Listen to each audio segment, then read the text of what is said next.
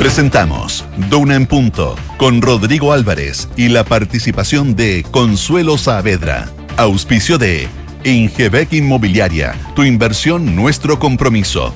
De Fontana ERP y su ecosistema de gestión. Inversiones Sura y New Mazda CX5. Duna. Sonidos de tu mundo.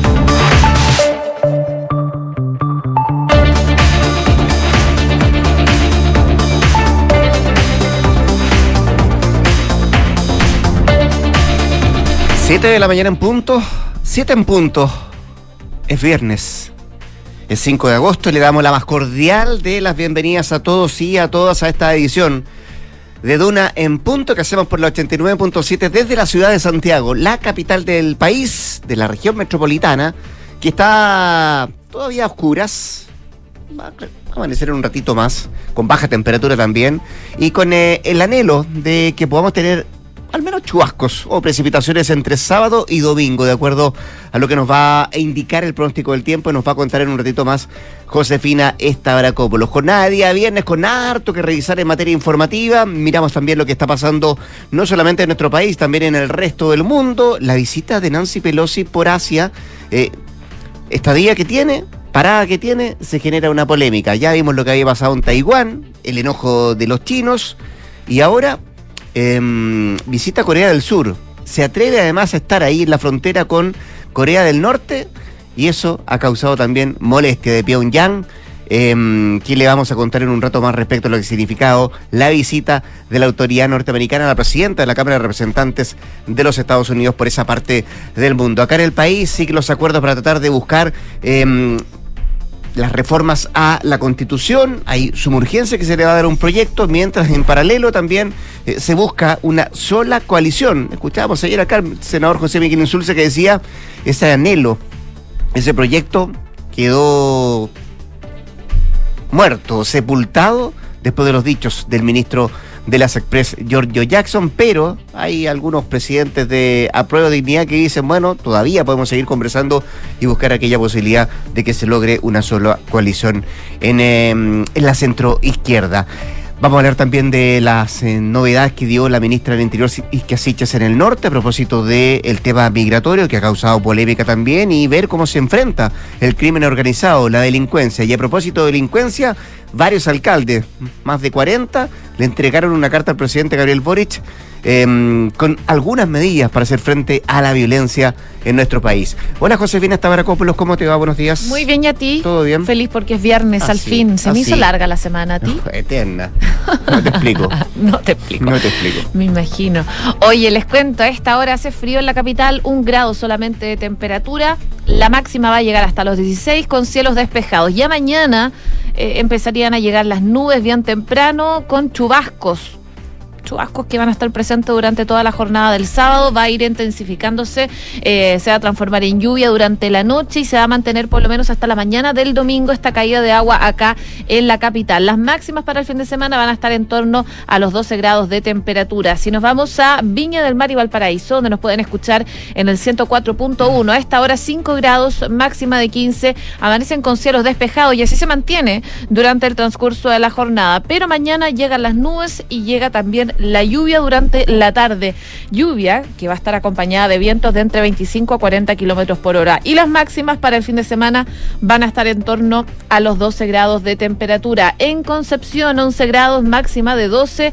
Cielos cubiertos con chubascos aislados durante toda la jornada del día de hoy. Esta caída de agua se mantiene y va a ir variando en intensidad durante todo el fin de semana hasta el domingo, durante la mañana. Las máximas el fin de semana van a estar en torno a los 10 grados de temperatura. Y en Puerto Montt, donde nos pueden escuchar en el 99.7 Puerto Montt y sus alrededores, les cuento que hasta ahora un solo grado de temperatura, la máxima va a llegar hasta los 10 acompañado de nubosidad parcial. Ya mañana se espera lluvia desde bien temprano hasta el domingo durante la noche. Las máximas van a estar en torno entre los 9 y los 10 grados de temperatura en esa zona del país. Y en resumen, mínimas bien bajitas ¿ah? en gran parte del territorio nacional y las máximas no van a subir mucho eh, durante esta jornada y también el fin de semana. Usted sabe que siempre sumamos voces y tenemos buena compañía acá en Duna en Punto. Hoy día no va a ser la excepción, vamos a estar con Consuelo Saavedra y también con nuestras infiltradas la dupla CC le hemos puesto a Isabel Caro y Paula Catena, que nos vienen a analizar eh, la peor semana de los ministros, la fragilidad que tiene hoy día, por ejemplo, el ministro de las Express, Giorgio Jackson, y cómo van los acercamientos para un acuerdo previo al plebiscito. De eso y más con Isabel Caro y Paula Catena, nuestras infiltradas en esta jornada acá en Dura en Punto. Son las 7 de la mañana con 4 minutos, 7 con 4, y estos, estos son nuestros titulares.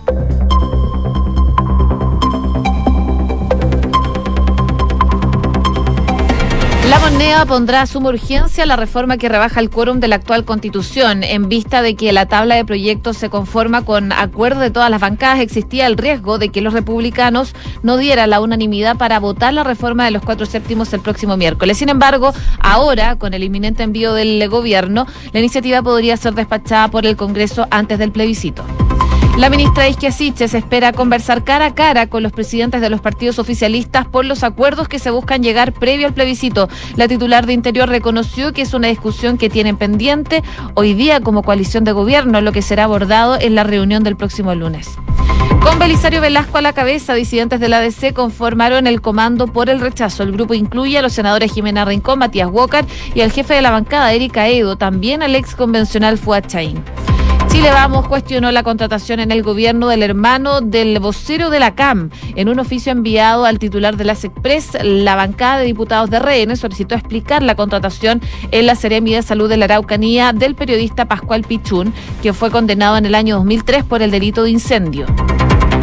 La ministra de Salud anunció una mesa de trabajo con las ISAPRES en medio de la crisis de la industria. La titular de la cartera, María Begoña Yarza, reveló que ya tuvieron un par de reuniones y esperan tener eh, un acuerdo para generar una mesa de trabajo.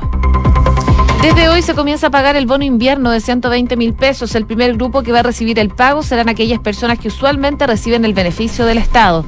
Y en noticias internacionales, Taiwán denunció que aviones y barcos chinos cruzaron la línea media del estrecho que divide a las dos regiones. Beijing advirtió sobre la realización de grandes ejercicios militares en respuesta a la visita de la presidenta de la Cámara de Representantes de Estados Unidos, Nancy Pelosi, en Taipei.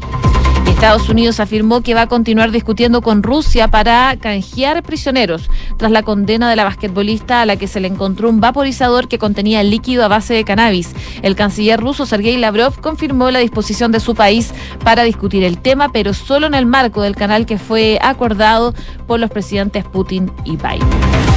Siete de la mañana con siete minutos. Pendientes vamos a estar de, varias cosas, uno el tema de la delincuencia y otro em, que no ha terminado, que tiene que ver con la pandemia en nuestro, en nuestro país. Hoy día va a haber un nuevo reporte de la autoridad sanitaria dando cuenta de cuántos contagios tenemos, em, de la situación país en nivel de contagio, eh, pero me contaban, José, que en los números parece que van bien en alza eh, y se prevé que para los próximos 14 días em, la positividad, que está, si no me equivoco, en torno al 14, el 15%, podría seguir aumentando mucho más. Eh, y ahí se encienden un poco la, la alarma en, razón, o la alerta, en razón de lo que podría y, y se viene para adelante, que entre otras cosas tenemos em, varias cosas que son bien masivas. Por lo pronto el plebiscito del 4 de septiembre y después lo de las fiestas patrias. Así que hay algo de preocupación ahí en el, em, en el Ministerio de Salud. Vamos a ver la cifra de hoy día, pero insisto, entiendo que para las próximas semanas también se viene un alza de contagio. Hay preocupación eh, con ese tema, pero también con la delincuencia, los hechos violentos que eh, han ocurrido en el último tiempo en nuestro país. De cabeza el gobierno tratando de buscar las herramientas necesarias para hacer frente a esta situación. Y a propósito de esto, em, de la inseguridad, de lo que está pasando con el tema de las encerronas, eso han sido varios de los argumentos que em, varios alcaldes de Chile Vamos tuvieron sobre la mesa para entregarle una carta al presidente de la República, Gabriel Boric, con 12 medidas para ir en contra y combatir la delincuencia. Se trata de 46 jefes comunales de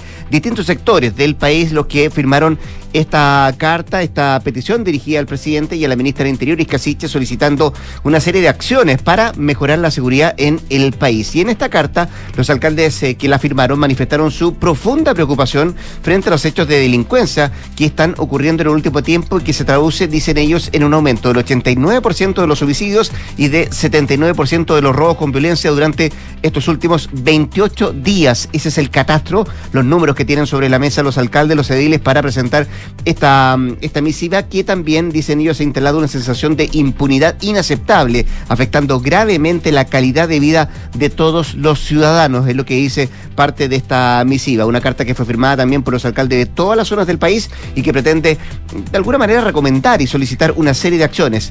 Piden ellos, por ejemplo, sancionar penalmente el ingreso clandestino, eh, cuidado real de las fronteras, que se dicte sin más trámite el reglamento que permitiría contar, por ejemplo, con un sistema de ADN balístico y prohibir, entre otras cosas, de manera definitiva el acceso a pistolas a fogueo y a otro tipo de armas, es lo que están pidiendo estos alcaldes. También en este documento se recomienda que es em, importante establecer o que se entregue un nuevo sistema de persecución penal de técnicas investigativas especiales para enfrentar el crimen organizado, que se priorice con discusión inmediata el proyecto que modifica la ley 20.000 para una persecución efectiva del patrimonio de los narcotraficantes y también la extinción temprana de su patrimonio.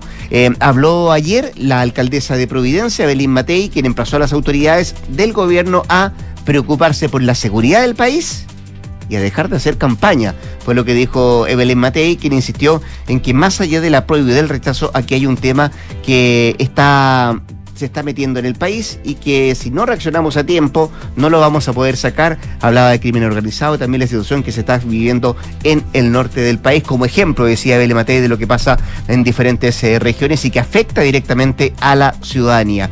A pesar de emplazamientos que se hace con esta carta al presidente, también hay emplazamientos a la ministra del Interior que, dicho sea de paso, estaba en el norte justamente dictando algunas medidas que van en contra del crimen organizado y tratar de bajar los niveles de violencia que hay hoy por hoy en nuestro, en nuestro país. Claro, estuvo en Colchane, la ministra del Interior, ahí en la región de Tarapacá, eh, tras el constante ingreso irregular de migrantes a Chile. Ella estuvo en compañía del director de servicio de migraciones, Luis Taller, anunció una reforma a la ley de migración y extranjería para poder facilitar las expulsiones. Y parte de lo que explicaba la titular de Interior en esa instancia es que van a presentar un proyecto que modifique la ley migratoria para poder facilitar el proceso de expulsiones, eh, simplificando también también el proceso de notificación y esperan un apoyo transversal por parte de los parlamentarios. Así que en ese sentido indicaba también que detectaron una burocracia que hace difícil la operatividad tanto de la Policía de Investigaciones como la del aparataje del Estado y dice que aquellas personas que entran, ya sea por pasos regulares o irregulares, y que vengan a delinquir y hacerle daño a la ciudadanía, los vamos a perseguir, procesar y expulsar, decía la titular de Interior. También informó que se va a prorrogar el decreto 265. Este decreto permite eh, que las Fuerzas Armadas puedan colaborar en las tareas que realizan las policías en la zona fronteriza. Eh, y ella explicaba que decretos como estos requieren un abordaje más permanente. Lo que han vivido en relación a la situación migratoria no es solo un episodio, sino que es muy probable que se repita también en el futuro. Parte entonces de las declaraciones que dijo la ministra del Interior, Isque Siches, y que también... Em, dice que hay 12 mil millones de pesos disponibles para la macrozona norte compuesta por las regiones de Arica y Parinacota, Tarapacá y también Antofagasta. Pendientes entonces de lo que está pasando ahí en el norte del país y, con esta carta entregada por los alcaldes al presidente Gabriel Boric para ir y tratar de enfrentar y entregar herramientas para luchar contra la delincuencia. 7 con 12. Estás escuchando Duna en punto. Vamos por un ratito a la política porque sigue abierto el debate sobre una sola coalición de el oficialismo. Ayer acá en el eh, senador del Partido Socialista José Miguel Insulza eh, daba cuenta de la molestia que generaron las palabras del ministro Giorgio Jackson y él manifestaba que el anhelo, esa opción de una sola coalición oficialista había terminado de morir justamente con las palabras del secretario de Estado. Sin embargo, más tarde, con el correr de las horas, los eh, presidentes de los partidos que conforman la Prueba de Dignidad, del Partido Comunista, de Revolución Democrática y de Convergencia Social, manifestaron su voluntad de mantener el nexo, el diálogo, con el socialismo democrático. Eh, y fue el senador y presidente de Revolución Democrática, Juan Ignacio Latorre, quien fue el primero a manifestar que en apruebo dignidad aún existe voluntad de poder construir una sola coalición con el socialismo democrático. Reconoció que el presidente Gabriel Boric ha dicho que a él le gustaría que se transite hacia ser una sola coalición, pero también dice él, advierte que eso claramente no es algo que se decreta por arriba o no lo decreta el presidente, sino que es algo que se tiene que procesar por parte de los partidos y que se tienen que dar las condiciones para poder eh, avanzar en esa, en esa materia, en ese, en ese trayecto, decía La Torre. Yo creo que ahora, en este mes que queda de campaña, la prioridad es el apruebo, decía el senador, y estamos trabajando juntos en el Comando Apruebo por Chile. Si bien hay dos franjas diferenciadas, lo relevante es que hay un propósito común, fue lo que dice La Torre, eh, que agrega que hay identidades distintas, ha habido disputas electorales distintas en el periodo anterior, y por lo tanto eso es algo que tendremos que conversar y procesar. Pero hoy día la prioridad, decía él, no es discutir aquello, la prioridad es cómo ganamos el próximo 4 de septiembre y en ese sentido todos los apruebos, decía la Torre, suman y todos los distintos apellidos. Si ellos no tienen la voluntad, bueno, eso es otra cosa. Manifestaba el parlamentario, terminó diciendo eh, a propósito de esto, de las ganas, el anhelo, el deseo que hay, al menos de una parte de apruebo dignidad, de que esto pueda seguir el camino. También habló el presidente del Partido Comunista, Guillermo Telier, quien dijo que somos dos coaliciones y eso no lo han negado nunca, pero él cree que el llegar a una sola coalición es un camino todavía largo que requiere mucho de conversar y por cierto requiere también de mucho transitar para ver si se pueden em, acercar las posiciones de uno y otro lado. Son las tratativas en el oficialismo que buscan de alguna u otra manera acercar posiciones y que están además en paralelo a los acuerdos para reformas constitucionales. Y ahí hay novedades respecto a este proyecto de rebaja del quórum de cuatro séptimos, que es iniciativa de dos senadores de la DC, em, los senadores Rincón y Walker. Claro, y que se quiere tramitar rápidamente, por lo menos antes del plebiscito del 4, ¿eh? sí, pues, del 4 de septiembre, que se tenga listo eso antes del 4 de septiembre, pero estaba la duda si se iba a poder hacer porque desde el Partido Republicano eh, se habían convertido una valla para este proyecto. Por lo mismo, eh, algunos parlamentarios le habían pedido al gobierno que le pusiera suma urgencia a este proyecto para evitar escollos. De hecho, representantes oficialistas le pidieron al ministro Giorgio Jackson y a la subsecretaria Macarena Lobos que el gobierno gobierno le pusiera suma urgencia y según lo que confirman al menos algunas autoridades parlamentarias es que eh, se va a permitir poner en discusión esta iniciativa a pesar de la eventual oposición de los republicanos. Inicialmente el gobierno y el Frente Amplio y el PC se habían resistido a esta reforma para evitar hacer una suerte de concesión a la campaña por el rechazo. Sin embargo, tras el giro estratégico que hizo el presidente Boric al señalar que tendría que abrirse un nuevo proceso constituyente si es rechazada la propuesta de la convención, el oficialismo se allanó por apoyar esta moción. El proyecto ya fue revisado por el Senado y el miércoles pasado con 11 votos a favor y uno en contra se aprobó en general en la Comisión de Constitución de la Cámara. Así que eh, sigue el camino para este proyecto a propósito de la decisión del gobierno. 7 con 16. Estás en Duna en Punto. Vamos a la crónica internacional. Parada que hace, parada que se transforma en polémica. Hablamos de la presidenta de la Cámara de Representantes de los Estados Unidos, Nancy Pelosi, que sigue con su gira asiática y ahora ha aterrizado en Corea del Sur y visitó la frontera con eh, su vecina Corea del Norte. Después de su polémico viaje a Taiwán, la autoridad norteamericana pisó suelo coreano y ha reafirmado el compromiso del Congreso de su país con la desnuclearización de la península coreana. Eh, Pelosi ha dejado en claro que a Estados Unidos le preocupa el número récord de lanzamientos de misiles realizados este año por Corea del Norte y los indicios sobre un nuevo test nuclear del régimen que puede tener lugar de manera inminente. Además del mensaje que ha enviado Kim Jong-un, el punto más sensible de este desplazamiento ha sido la visita que justamente Pelosi ha hecho por la tarde al área de seguridad conjunta de Panmunjom, que es la zona desmilitarizada que separa a las dos Coreas.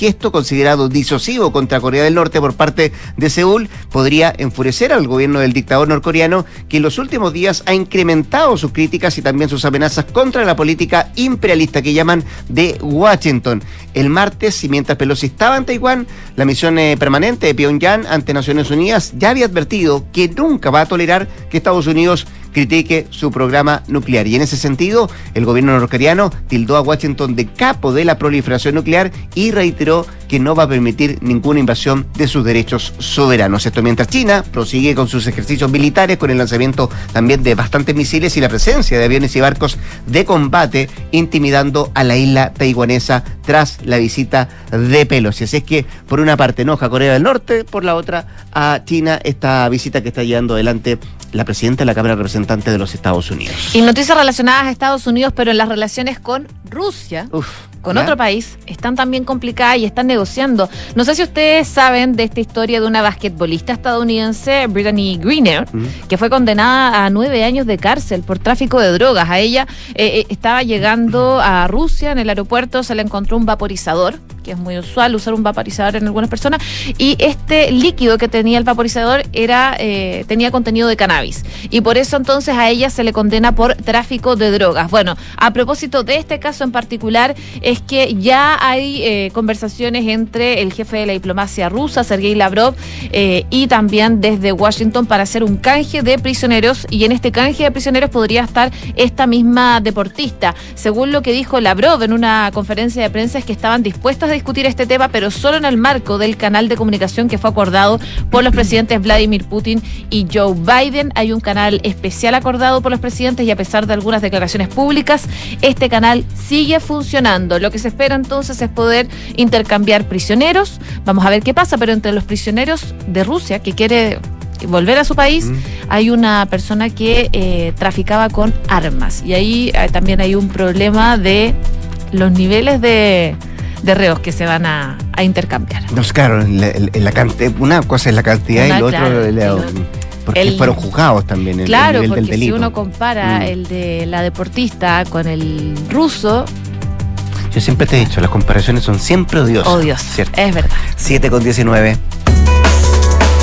Revisamos indicadores económicos a esta hora de la mañana. Les cuento que la UEF está en 33.465,59 pesos, el dólar 902 a la baja, el euro 926,33 pesos al alza, el IPSA 5.174 puntos a la baja y el cobre 3,50 dólares la libra al alza.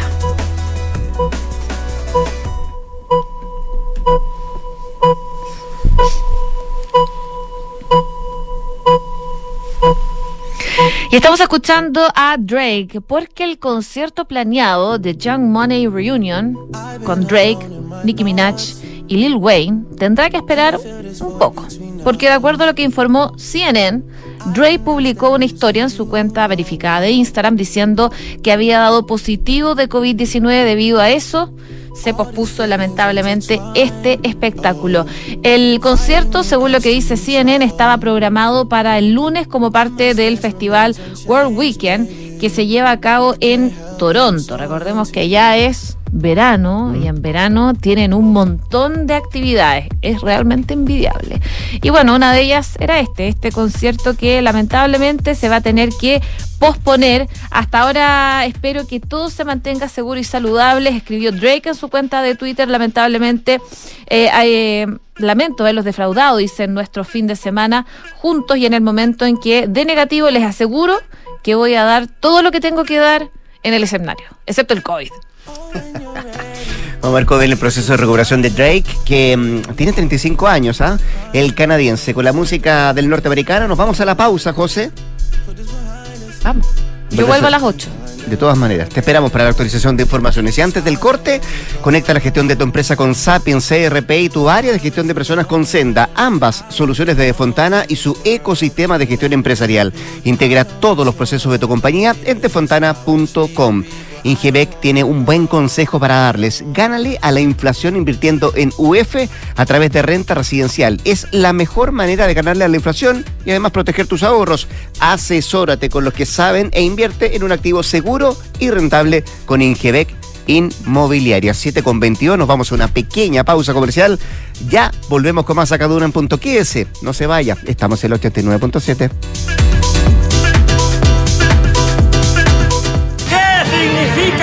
Fontanizar tu empresa. A. Digitalizar. B. Centralizar. C. Automatizar. D. Todas las anteriores. D. Todas las anteriores. ¡Correcto!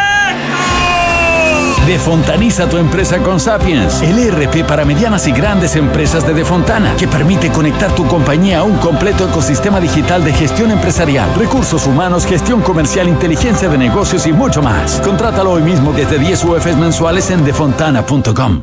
¿Qué es la perfección? Para algunos, un arte que toma tiempo. Para otros, el amor por los detalles. Para nosotros es pasión, diseño y tecnología en todo lo que hacemos. 10 años de innovación que trasciende en cada generación. New Mazda CX5, diseñado a la perfección. Descúbrelo en Mazda.cl. Feel alive. Mazda. Darko Center. En la Facultad de Medicina Clínica Alemana Universidad del Desarrollo estamos muy orgullosos porque la carrera de medicina recibió siete años de acreditación de parte de la Comisión Nacional de Acreditación, el máximo otorgado por esta entidad. Agradecemos al equipo directivo y académico, a sus alumnos y a nuestro principal campo clínico, el Hospital Padre Hurtado, que contribuye significativamente a la formación de médicos comprometidos con el futuro de Chile. Conoce todas nuestras carreras del área de la salud en medicina.udd.cl. L. Maca, ¿qué haces por acá? Hola Javi, qué rico verte. Pensé que estaban de vacaciones. Sí, regresamos ayer. Estuvimos en el sur con los niños dos semanas y nosotros descansamos en Me imagino. ¿Y cómo hicieron con la casa tanto tiempo? Todo perfecto. Contratamos la alarma de Verisur antes de irnos y resultó genial. Pudimos controlar desde la app la casa y así estar más tranquilos. Ya, qué buena. Protege lo que más quieres con alarmas Verisur. Contrata llamando al 600-385-0003 o en verisur.cl. Activa Verisur. Activa tu tranquilidad. Si eres micro, pequeño o mediana empresa, en Banco Estado tu fuerza nos inspira a tener una iniciativa pensada en ti. Vamos, mi pyme. Financiamiento especial con tasa fija en pesos, opciones de reordenamiento de deuda y talleres gratuitos de educación financiera. Vamos, mi pyme.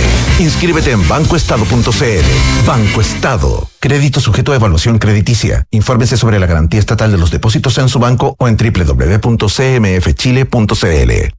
Cuando llegué a urgencias nunca pensé que todo se complicaría tan rápido. La movilidad de mi cuerpo estaba comprometida, estaba asustada, pero cuando ves que hay un equipo con experiencia, te da tranquilidad.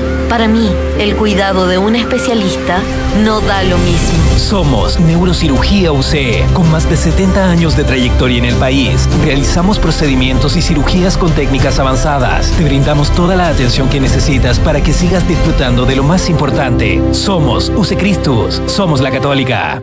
Esto es Duna en Punto con Rodrigo Álvarez. Ya son las 7 de la mañana con 25 minutos, 7 con 25. Seguimos acá al 89.7 haciendo Duna en Punto. Decíamos en el primer bloque que en el marco de su visita a la región de Tarapacá, la ministra del Interior, Isquiasichas, anunciaba una inversión cercana a los 5.500 millones de pesos y una serie también de medidas de seguridad que están abocadas en reforzar los pasos fronterizos, entre otras materias que se anunciaron el día de ayer. Queremos hablar de esto y más con Luis Eduardo Taller, el director del Servicio Nacional de Migraciones, a quien tenemos en la línea telefónica. Saludamos de inmediato, Luis Eduardo, ¿cómo le va? Buenos días, gracias por atender la llamada. Hola, buenos días, Rodrigo, gracias a ustedes. Eh, Luis Eduardo, antes de, de entrar al detalle de, lo, de, los, de las medidas anunciadas, los anuncios que se hacen ayer por parte de la ministra del Interior, ¿qué tan complejo está el tema migratorio en el norte? Y estando allá, eh, Luis Eduardo, ¿cómo se percibe el flujo migratorio y cómo se canalizan las demandas de autoridades, de la gente que vive en esa zona del país que, por cierto, viven a diario este problema? Sí, mira, Rodrigo, ayer acompañamos a la ministra en un viaje que tuvo varios eh, objetivos. Primero, eh, hacer uno, una serie de anuncios, algunos de los cuales tienen que ver con, con materia de migración y otros, como señaló la, la ministra, con, con inversión, etcétera. Y también nos reunimos con autoridades locales. Estuvimos con el alcalde de Colchán, estuvimos con el gobernador, el delegado, los alcaldes, de los, los cinco de los siete alcaldes de, de Iquique, los parlamentarios y parlamentarias, en fin. Entonces, fue una muy buena reunión porque pudimos recoger las inquietudes que tienen los territorios y particularmente el territorio de, los territorios de la región de Tarapacá en torno a diversos temas en materia de seguridad y particularmente en relación a la migración. Se está viviendo una situación bien compleja porque una es eh, hay un diría yo que en la región de Tarapacá y sobre todo en la zona fronteriza de Colchani y en la ciudad de Iquique también hay hay una sensación de que se ha vivido un periodo previo de abandono bien importante por parte del Estado, entonces hay una necesidad de recomponer ya la presencia del Estado ya eh, en esa región y en las zonas fronterizas particularmente eh, en materia de control de, la migración, de contención también de, las de los conflictos que se pueden generar eh, en las comunidades. Ya no hay, como vimos eh, hace un tiempo atrás, eh, evidentemente una ocupación de espacios públicos como, como se dio en diciembre del año eh, 2021, donde se generaron conflictos, etcétera. Entonces, la situación en ese sentido está más tranquila, pero requiere de eh, acciones y de medidas que eviten que esto vuelva a pasar, que puedan controlar y canalizar el flujo migratorio de una manera regular y ordenada. O sea, es un problema latente, vigente, pero no es que este- Claro. se esté desbordando, ¿no? O sea, es una situación compleja. Hay, hay problemas de seguridad complejos, hay, hay, hay mucha gente que ha entrado de manera, digamos, irregular y que no se sabe nada de ella. Muchas de ellas probablemente tienen eh, delitos eh, o trayectorias delitos. No todo evidentemente. O sea, que aquí cuando hablamos de migración, no, normalmente uno se focaliza como en, en las problemáticas, pero no, no nos podemos olvidar que aquí en Chile vive un, digamos, un millón y medio de personas migrantes, la mayoría de ellas trabaja, contribuye al desarrollo del país, etcétera. Entonces, pero sí sí se generan en, en territorios eh, puntuales, ¿no es cierto?, conflictos y muchos de ellos tienen que ver con el tema de seguridad. Y en el caso de la región de Tarapacá, de aquí que hemos visto, y Colchanes particularmente, hemos visto problemas que son complejos, que hay que abordarlos desde una perspectiva, digamos, eh, compleja. O sea, ninguna medida que se anuncie ya so- por sí sola va a ser suficiente para resolver el problema. Entonces tenemos que, creo yo, como país, avanzar hacia abordar este tema de la migración con menos caricatura, con menos simplificación, con un sentido más de Estado y tratar de, de avanzar en soluciones también permanentes, no soluciones como tan excepcionales. Que es algo que, que, que reclaman a todos los alcaldes. Estamos conversando con el director del Servicio Nacional de Migraciones, Luis Eduardo Taller. Eh, en, en los anuncios de ayer, y usted algo contaba, Luis Eduardo, tenía que ver con, con situaciones que tienen que ver con el flujo migratorio y otros que tienen que ver con seguridad. Ahí a- anunciaba la ministra, por ejemplo, combatir el crimen organizado, potenciar también el control del orden público y también ella destacaba esto de garantizar una migración ordenada. Luis Eduardo, para este gobierno, ¿qué es una migración ordenada? una migración básicamente regular, que tenga racionalidad, que haya una racionalidad en términos de las necesidades que tienen los territorios en cuanto a mano de obra, por ejemplo. Sabemos que en el sector agrícola hay un problema y lo hemos hablado así con los gremios. Nosotros nos hemos reunido con la SNA, con la Asociación de Chile Alimentos, por ejemplo, estamos trabajando con la mesa que, que coordina Corfo en materia de productividad en el sector de los alimentos y hay una preocupación en estos sectores en términos de que tienen un déficit de fuerza de trabajo. Y al mismo tiempo hay un excedente de trabajadores potenciales que están en situación irregular que no pueden ser empleados. ¿ya? Y hay trabajadores que vienen de temporada, en, eh, digamos, hay un contingente importante trabajadores campesinos que vienen de Bolivia al, a la recogida, digamos, agrícola y que luego se devuelve, y eso lo hace en vía irregular. Entonces, para nosotros una migración ordenada eh, es una migración que tenga una racionalidad, que contribuya al país y que sea evidentemente por vías regulares. Nosotros en el servicio estamos haciendo todo el esfuerzo por implementar en nuestras plataformas la posibilidad de que las personas puedan acceder a ofertas de trabajo como mandata la ley o, eh, eh, eh, digamos, que estén disponibles, que sean de difícil cobertura, ¿no es cierto?, que no estén eh, ocupadas por personas eh, nacionales, para que puedan postular al mismo tiempo a esa oferta que a una visa. Entonces, en ese sentido sí queremos avanzar una migración ordenada. Eh, y, y de todo lo que usted me define como migración ordenada, Luis Eduardo, ¿nada se hizo para atrás en los gobiernos anteriores? O sea, aquí se, ha- se han hecho esfuerzos, se han hecho esfuerzos, la, la, la nueva ley, la nueva ley de inmigración, que fue un, un acuerdo, digamos, eh, un acuerdo de Estado, po- podemos decir, porque eso lo aprobó el Congreso, hubo diferencias, fue una discusión muy intensa, que una ley con, con elementos buenos, con otros que son corregibles, entonces tenemos avances en este sentido, ¿ya? Creo que eh, en el pasado se ha tratado la inmigración de, de una forma de una mirada un poco simplificada, ¿ya? Eh, donde se ha, se ha tendido a eh, relevar algunos aspectos que no son los fundamentales de la migración. ¿ya? El aspecto de seguridad es uno, el aspecto de seguridad es uno y ya hay un problema en los territorios, pero no es el único. el- el- digamos, los flujos migratorios son muy complejos y tienen externalidades positivas y muchas veces generan también eh, dificultades y hay desafíos enormes. Entonces yo creo que hay que avanzar a nivel de Estado, ¿ya? con todos los, los actores, con todos los sectores políticos, para porque tenemos acuerdos. En, en muchas materias tenemos acuerdos en, en, en cuanto a la política migratoria. Entonces yo creo que hay espacio para avanzar en, una política que sea más sostenible en el tiempo. Em, se propone también, eh, y lo anunciaba la ministra Luis Eduardo, un proyecto de ley para modificar la actual legislación eh, que fue aprobada por el Congreso y facilitar el proceso de expulsión de los migrantes que, por cierto, entran de manera irregular. Aquí tengo un par de preguntas. ¿Quiénes cabrían en esto y por qué? Y lo segundo, eh, ¿qué responde usted a, la- a quienes dicen que con esto, con este nuevo proyecto, buscan cambiar lo mismo que eh, en el le criticaron al gobierno pasado y que incluso eh, en su momento llegaron a ir hasta el Tribunal Constitucional? Miren, a ver, hay que, como que aclarar el punto. El- el- el- lo que se está presentando ahora es un proyecto para modificar un artículo que establece el procedimiento de expulsión. O sea, lo que va a hacer esta modificación, que el Congreso la, la aprueba, es simplificar el proceso de notificación de las expulsiones. ¿Cómo queda en la ley?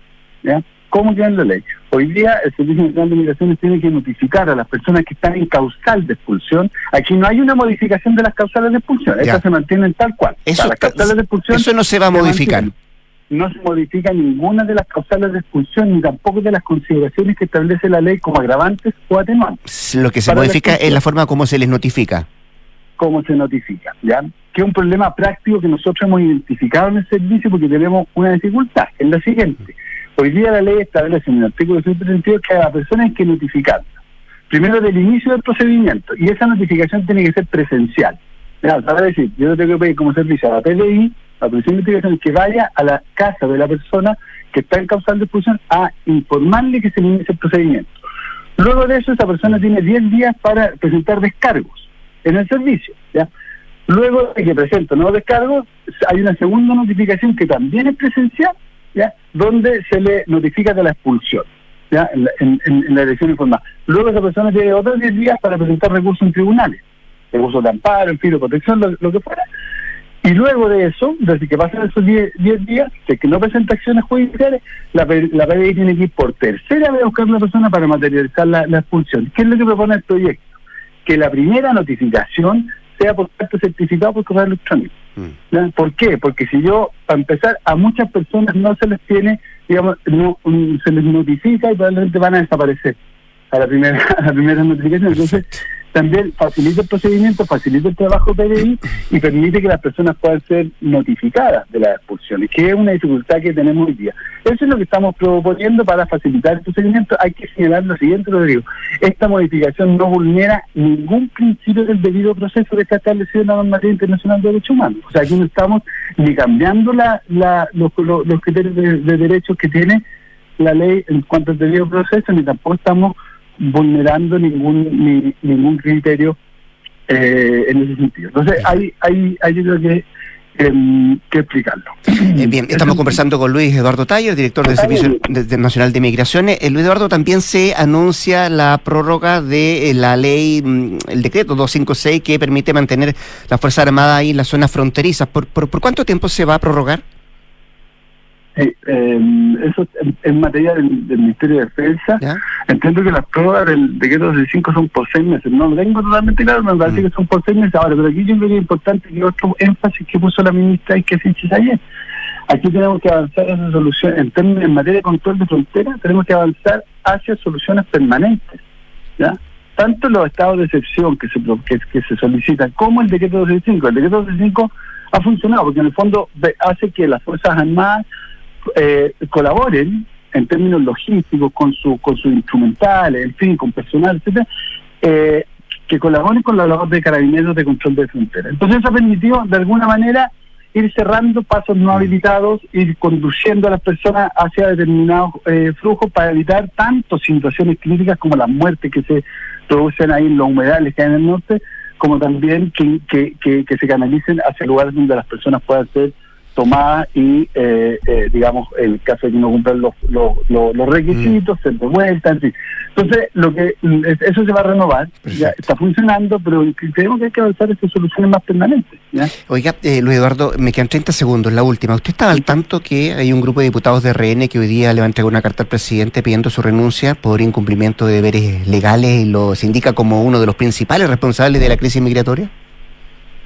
¿La renuncia mía? Sí. Ah, no, no tenía idea. No. No, bueno, están en su derecho, de, digamos, de, presentar cartas, lo que fuera. pero si- eh, ahora, yo, yo, yo quería hacer un llamado como a, digamos, avanzar, digamos, eh, conjuntamente con los diputados de RN y con los, nosotros los, convocamos, o sea, nosotros la ministra del Interior los convocó al lanzamiento de la Política Nacional de Inmigración, estuvieron ahí, tuvo la senadora Núñez, tuvo la senadora Ministerio de la UDI, nos hemos reunido con ellos, entonces yo los invitaría más bien a trabajar en soluciones de Estado para resolver un problema que es del país. Y los invitaría a dejar la pelea chica si ellos tienen alguna digamos digamos algún fundamento bueno está bien que lo hagan que lo hagan saber si digamos quieren mandarle carta al presidente etcétera que lo hagan bien están en su derecho pero ya había un llamado a avanzar conjuntamente en soluciones de Estado con un problema que es de todos muy bien, pues Luis Eduardo Taller, director de Servicio Nacional de Migraciones, conversando esta mañana con Radio Duna. Luis Eduardo, muchas gracias, que esté muy bien. ¿eh? Buenos días, Rodrigo. Igualmente, buen día.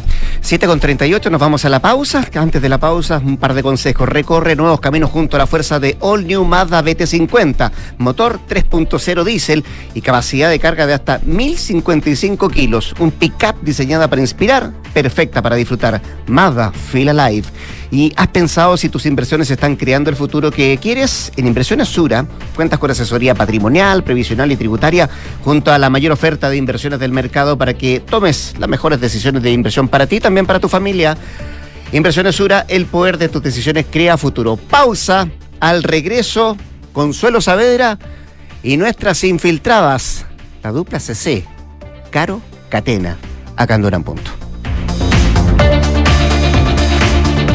¿Tus inversiones están creando el futuro que quieres? Sí, y no solo el mío, también el de mi familia. ¿Tu patrimonio está protegido? Sí, porque elijo asesorarme con expertos. El poder de tus decisiones crea futuro. Por eso en Inversiones Sura te asesoramos con soluciones personalizadas y con la mayor oferta de inversión del mercado. El poder de tus decisiones crea futuro. Sura. ¿Quieres ganarle a la inflación? Escucha entonces este buen consejo. Invierte en UF a través de la renta residencial, la mejor alternativa para proteger tus ahorros sin que estos pierdan su valor. Si aún tienes dudas, asesórate con los que saben. En Ingebec Inmobiliaria te ayudan a encontrar una inversión a tu medida. Anota este buen consejo. Más adelante me lo vas a agradecer. Ingebec Inmobiliaria. Tu inversión, nuestro compromiso. Maca, ¿qué haces por acá? Hola Javi, qué rico verte. Pensé que estaban de vacaciones. Sí, regresamos ayer. Estuvimos en el sur con los niños dos semanas y nosotros descansamos en Me imagino. ¿Y cómo hicieron con la casa tanto tiempo? Todo perfecto. Contratamos la alarma de Verisur antes de irnos y resultó genial. Pudimos controlar desde la app la casa y así estar más tranquilos. Ya, qué buena. Protege lo que más quieres con alarmas Verisur. Contrata llamando al 600-385-0003 o en verisur.cl. Activa Verisur. Activa Activa tu tranquilidad. Enfrentar el cambio climático es tarea de todos.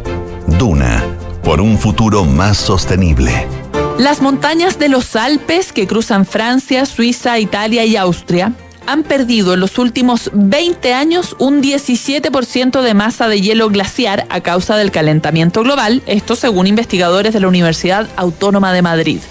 El macizo famoso por sus centros de esquí invernales acaparó la atención luego de que la ola de calor que afectó al continente europeo provocara el desprendimiento del glaciar en la Marmolada, en Italia, dejando a su paso diversas personas desaparecidas y heridas.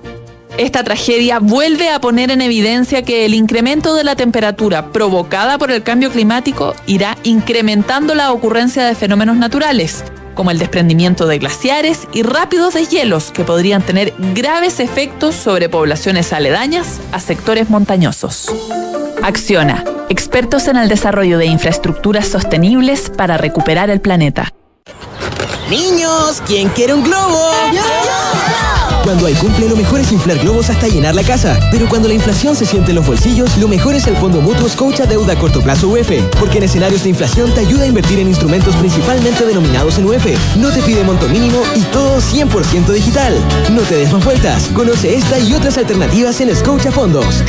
Infórmese de las características esenciales de la inversión en fondos mutuos establecidas en sus reglamentos internos y en scotiabankchile.cl. Infórmese sobre la garantía estatal de los depósitos en su banco o en cmfchile.cl. Marca registrada de Bank of Nova Scotia. Utilizada bajo licencia. Oye, ¿subiste la última de Soto? No, ¿qué hizo ahora? Se compró un auto. Nah. ¿Pero cómo? ¿Y de cuándo se metió en ese cacho? Parece que ayer la señora no lo quiere ni ver. Ahora sí que la embarró. Pero ¿cómo tan huevo? Se parte de la nueva experiencia de tener un auto. Suscríbete a smarticar.cl sin hacer trámites, pagar mantenciones, patente ni seguros. Smarticar. Comprarse un auto no es smarty. En la Facultad de Medicina Clínica Alemana Universidad del Desarrollo estamos muy orgullosos porque la carrera de medicina recibió siete años de acreditación de parte de la Comisión Nacional de Acreditación, el máximo otorgado por esta entidad. Agradecemos al equipo directivo y académico, a sus alumnos y a nuestro principal campo clínico, el Hospital Padre Hurtado, que contribuye significativamente a la formación de médicos comprometidos con el futuro de Chile. Conoce todas nuestras carreras del área de la salud en medicina.udd.cl. Próxima pregunta. Quien responda a esto se saca el 7. ¿Cuánto sale el envío de una pizza si la pido con Rappi Prime? ¿Se va? Cero. A mi papá le sale cero. Pedir todo lo que te gusta sin sumar el envío te hace único. Obtén tres meses gratis de envíos ilimitados y sin costos desde la suscripción de Rappi Prime. Beneficio exclusivo pagando con Visa Platinum, Visa Signature y Visa Infinite. Disfruta este y más de 300 beneficios. Visa, única como tú. Escuchas Duna en punto. Duna 89.7.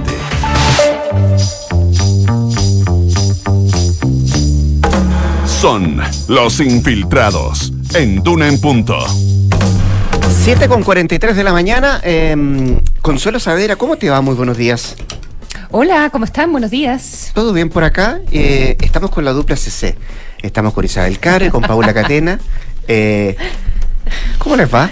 Buenos días. Buenos días. Buenos días. ¿Todo ¿Cómo bien? están? Buenos días. Hola, Consuelo. Y tienen. Hola. Oye, y tienen. em, Tienen tema en común, además. en- po. Tema en común. no, tenían tema en común y tienen vaso en común. Voy a arreglar acá que me estoy cortando. Ah, la mira, de verdad. Bueno, Sí. le agradezco tazón, nuevamente el tazón café a Nicole. Siempre tan... Nicolás Vergara Oh, llegó sí. temprano Sí. para atendernos. Una vez La más. suerte. Ese señor tan caballero. Bueno, eh, y capizateado además, po. Bonito el, el jarrón, me gusta. Me gusta. Sí. ¿Tiene logo? Sí, Por de supuesto. Copesa. De Copesa. Ay, a ver, mira. muestren. Ah, es de Copesa. Debiéramos hacer, oye, hagamos uno de los infiltrados. Mandémonos Toda la razón. Eso estaría bueno. Coordinemos eso. Sí, Ya. merchandising. Ya. Vamos. Bueno, vamos. semana compleja para varios de los ministros del gabinete, bueno, sobre todo dos, uno particularmente más damnificado, que es el titular de la SECPRES, Giorgio Jackson, que viene arrastrando ya, no solo ahora, sino hace semanas, eh, cuestionamientos desde eh, el Congreso, que es justamente con quien se tiene que relacionar eh, un ministro de la SECPRES. Esto ha ido eh, de menos a más, diría yo, las tensiones que existen eh, con el Congreso, eh, particularmente con un sector eh, del oficialismo, el socialismo democrático, que ha sido mucho más eh, duro con él respecto a eh, cómo ha sido su rol a la cabeza de esta cartera. Bueno, el último episodio que desató la polémica fue en un live en una red social donde el, el ministro finalmente abre nuevamente o reabre una pugna eh, generacional con la exconcertación al dar cuenta de que esta administración dista de eh, generaciones anteriores en varias materias y enumera varios ejemplos, pero no solo eso, sino que también comete otros errores respecto a eh, el contenido de eh, la, carta fundamental que se está proponiendo y que va a ser eh, plebiscitada el próximo 4 de septiembre. Y en este contexto es cuando, bueno, se abre toda esta, esta polémica, incluso eh, parlamentarios socialistas pidieron su salida, lo que fue un poco más rudo de lo que había sido en ocasiones anteriores, de alguna eh, forma eh, se transmitía en el oficialismo que esto fue la gota que rebasó el vaso, que ya no era insostenible eh, la continuidad del ministro en la cartera, sobre todo en un entendido que ya venía a malestar porque en privado se transmitía mucho de que el ministro no conversa con ellos, que no los llama, que no hay un diálogo eh, constante para ver la agenda legislativa y también para eh, de alguna forma hacer las bajadas del propio presidente Gabriel Boric. Y en ese entendido, bueno, se ha ido eh, recrudeciendo esta, mm, esta relación y bueno, el presidente eh, Gabriel Boric dio una señal no menor porque lo que hizo Jackson además ocurre en un timing que es eh, bastante negativo porque es cuando las coaliciones de gobierno estaban conversando para intentar alcanzar un acuerdo de reformas previo al plebiscito en esto en este llamado que hizo el presidente a instar a este consenso bajo la lógica según algunos, de que esto va a favorecer o fortalecer las, las opciones para que se imponga el apruebo y justamente Jackson había asumido el lunes, o al menos ahí se había dado a conocer, este rol de coordinación. Y ayer, bueno... Eh, eh, oye, en un, en un esquema que, que también, eh, más allá del ministro, em, era, era, un, era em, no sé, controvertido quizá, o no, no, sé muy bien qué palabra utilizar respecto de si correspondía al gobierno hacer una articulación em, respecto de algo que al final tiene que ver con, con, la campaña o con incrementar las posibilidades de, del apruebo desde la perspectiva de la coalición de gobierno. Claro, pero la bajada del gobierno al menos para, para argumentar por qué el rol era desde más bien alinear a la coalición oficialista y dejar de, destensar un poco, de descomprimir la situación en que estaba atravesando la coalición y ahí ejercer algún rol en medio de esta disputa sobre si avanzar o no en reformas que llevaba em, discutiendo la coalición hace varios mm. días. Pero lo que había sido polémico más allá del rol que ejercía el gobierno no en esta materia, ya había generado inquietud el rol de Jackson antes incluso de eh, que dijera estos polémicos dichos. Y bueno, la señal que da el, el presidente Boric no fue menor Isa y él, eh, tú estabas cuando él lo, lo, dijo, da cuenta un poco, deja en duda eh, si es que Jackson va a seguir a la cabeza de esta mm. coordinación. Y ahí, bueno, la señal yo creo que es bastante... Eh, lo, deja bastante invalidado, yo creo, porque más allá de que lo haya defendido y lo, lo blinde, diga, cuenta, con, cuenta con mi apoyo, eh, finalmente le quita algo que, eh, o al menos da a entender que se lo puede quitar respecto a un rol que sí estaba ejerciendo y que era importante y que al menos durante el proceso lo ha llevado la SECPRES, mm. que es esta relación con el proceso constituyente. Bueno, el trasfondo ahí de de esta señal que da el presidente también tiene que ver con eh, cómo esto remeció también a la moneda pensando quién es eh, Giorgio Jackson para el, mandatario. Ellos son amigos. Mm. Eh, Giorgio Jackson fue una pieza clave, ¿cierto?, en la configuración de lo que es el gabinete actual. Eh, es una persona que tiene una alta influencia en las decisiones que toma el mandatario y por lo tanto eh, fue una semana dura también para el presidente en ese sentido, cuando ocurren este tipo de episodios eh, y están protagonizados por personas que son de su confianza. Pasó también cuando ocurrieron estos traspiés de la ministra Cites, que también fue una apuesta súper personal del presidente, él se afecta y eh, desde un principio, eh, bueno, como, como hemos ido contando durante la semana en la tercera, desde un principio apenas se conocen estos dichos de eh, Giorgio Jackson, eh, se entiende en el comité político que hubo un error, él lo admite tempranamente y es ahí cuando se empiezan a buscar estas salidas, él pide disculpas, pero eh, hay una conciencia ya en la moneda, que es lo que comentaba Paula anteriormente, y que tiene que ver con que está un poco interdicto hoy día Giorgio Jackson para liderar, por ejemplo, este acuerdo. El presidente reconoce eso también en un gesto a los partidos y a la incomodidad que habían generado sus dichos, sobre todo en el socialismo democrático, que además ha sido una de las coaliciones que ha buscado mostrarse leal al gobierno, a diferencia de Prodignidad, que ha sido más díscola en este periodo. Eh, entonces, claro, respalda a Jackson en su rol de ministro de la SECPRES, porque recordemos que hay una decisión tomada en la moneda de no hacer cambios de gabinete previos al plebiscito. Eh, pero, por otro lado, le quita esta coordinación. Eh, para lograr un acuerdo que él mismo ha instado y que busca que en el fondo los partidos puedan comprometer reformas previas al plebiscito en caso de que gane la prueba. Quizás lo quiso proteger, pues concepto tan de moda por estos días, ¿no? Bueno, ahí yo creo que las señales políticas también hablan, o sea, por una parte, claro, se protege su figura, entre comillas, como que se descomprime un poco y él que se enfoque hoy día en las express, pero por otro lado la señal política también yo creo que, que pesa en el sentido de que lo debilita. Lo debilita también.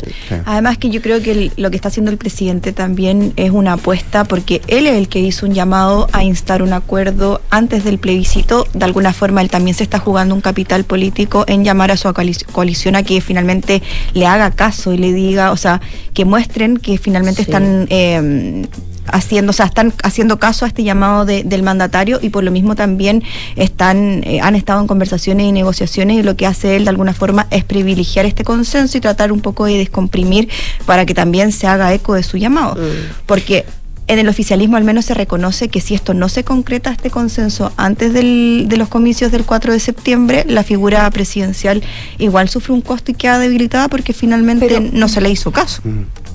Oye, Paula Isabel, pero no, no, mm, yo no entendí bien entonces las palabras del presidente. ¿Ustedes interpretan que deja fuera al ministro Jackson de la eh, coordinación o, o como se llame eh, de las eh, iniciativas que vayan presentando los partidos políticos de eh, digamos de, de- de cambios ah, comprometidos para el, Lo dejan el borrador de la. Constitución? Lo deja su- o no abierto. sabemos. No, no sabemos todavía. o abierto. la- lo será la mejor persona y Claro. eh, Él lo deja en suspenso, o sea, se abre a que no sea eh, Jackson quien continúe esto. De hecho, él habla que no, no es por un tema de, mm, de orgullos de personales. orgullos personales, que hay que, esto no hay nos que privilegiar. quedar en orgullos personales, Claro. hay que privilegiar quién, quién sea la mejor persona para facilitar el diálogo y en eso se admite que ahí hay una- un cuestionamiento a la idoneidad de, de Jackson.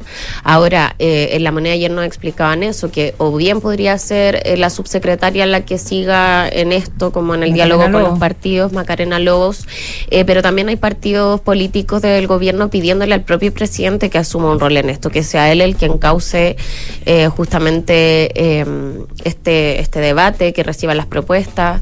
y eso es algo que hasta ahora ha resistido el mandatario, eh, pero eso también hay que ver cómo se, se sigue desarrollando, porque si la presión es muy alta, eh, quizás se tome una decisión distinta. Ahora, lo que nosotros entendemos es que él eh, idealmente no quería asumir ese rol, sobre todo, bueno, porque tenemos, eh, por una parte, como tú mencionabas, Consuelo, todas estas acusaciones de intervencionismo y porque también eh, hay un riesgo ahí mayor al que ya ha tomado el presidente eh, respecto de como jefe de coalición a este llamado que hace.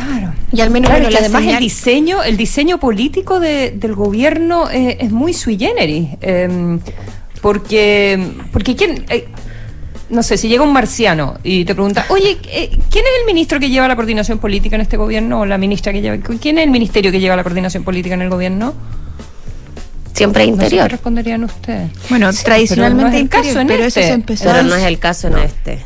No, y se empezó a desdibujar, eso sí, le- el rol de, de Interior como jefe de gabinete, yo diría, desde el expresidente Sebastián Piñera cuando asume Rodrigo Delgado y se, re- se empieza a enfocar solo en Claro, seguridad. en seguridad. Y ah, pasa a ejercer la coordinación más política en ese momento Jaime Belolio. O sea, también ahí hubo un cambio en el diseño Mm. tradicional que existía en el comité político.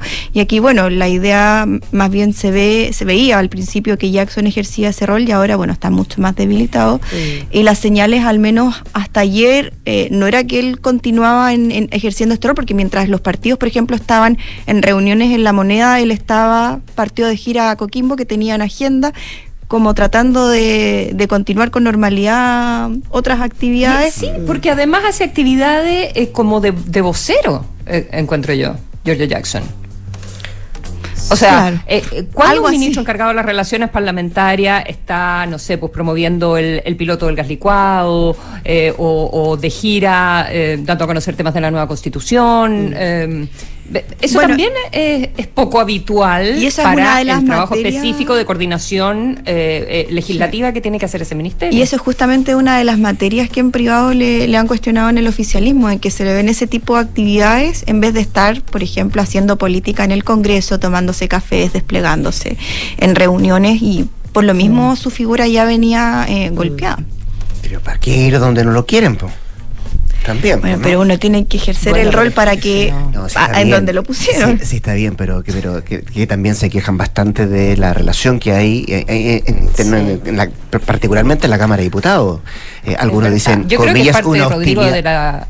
No sé cómo lo ves tú, pero igual es parte como la descripción del cargo. No, no- nadie dice que, que le van a hacer un altar a que No, ocupe ese supuesto. ministerio. no, eso no existe. Sí. Eh, Pero constantemente algunos se quejan de la hostilidad Mm. que hay. Sí. pero siempre hay, hay ministros que tienen mejor llegada con los parlamentarios y nunca fue el caso de Giorgio Jackson, eso se sabía Siendo desde parlamentario además, claro. Sí. Y bueno, sobre todo por lo que decía la Paula antes también, que esto de la tesis del reemplazo y de esta pugna generacional siempre gen- sacó roncha en la exconcertación y ahora que están eh, siendo parte del gobierno, bueno, sigue siendo un problema que queda en evidencia nuevamente esta semana. Ahora lo que está pendiente también es saber eh, qué va a pasar con Jackson de aquí en adelante, porque recordemos que si bien hay una decisión de la moneda de no adelantar ahora un cambio de gabinete, esa es una decisión que ya está tomada. Eh, post plebiscito vendría un cambio en el equipo del mandatario y bueno, va a depender mucho del resultado del plebiscito también, las señales que se den ahí. Pero hasta ahora lo que se piensa en la moneda es que difícilmente Jackson va a poder recomponer los nexos que tiene hoy día con el Congreso y por lo tanto eh, liderar las Express de aquí en adelante no sé si va a ser la mejor No opción sé, para claro, él. no sería Claro. su mejor rol. Exacto. Ah, pero no es que salga del gabinete. Yo creo que no. Ya. Pero no sé. Yo creo Bueno, que, o puede- sea, depende. conociendo la relación que tiene con el raro. presidente Sí. Gabriel Boric, no me imagino que lo mande para la casa, como se dice. No, de- de- vinculado dentro del gobierno yo creo que va a seguir de todas maneras. Ahí la Consuelo dijo segundo piso, puede ser. Bueno, eso Bueno, se eso es lo que se decía el segundo el piso. Sí. Es cierto. Como que mucha gente va, no, pero sí es verdad, hay un montón de gente que va a parecer segundo Hay piso. unas ampliaciones que están haciendo o van a hacer a partir de septiembre. Ya pues, Consuelo, gracias. Eh, también a Paula y a Isabel Caro, Paula Catena, nuestra invitada este día viernes. Que esté muy, Muy buenos bien. días. Descansen, estén ¿ah? bien. Cuídense. Gracias. Se viene al Emoción Off, antes las noticias. Buenos días.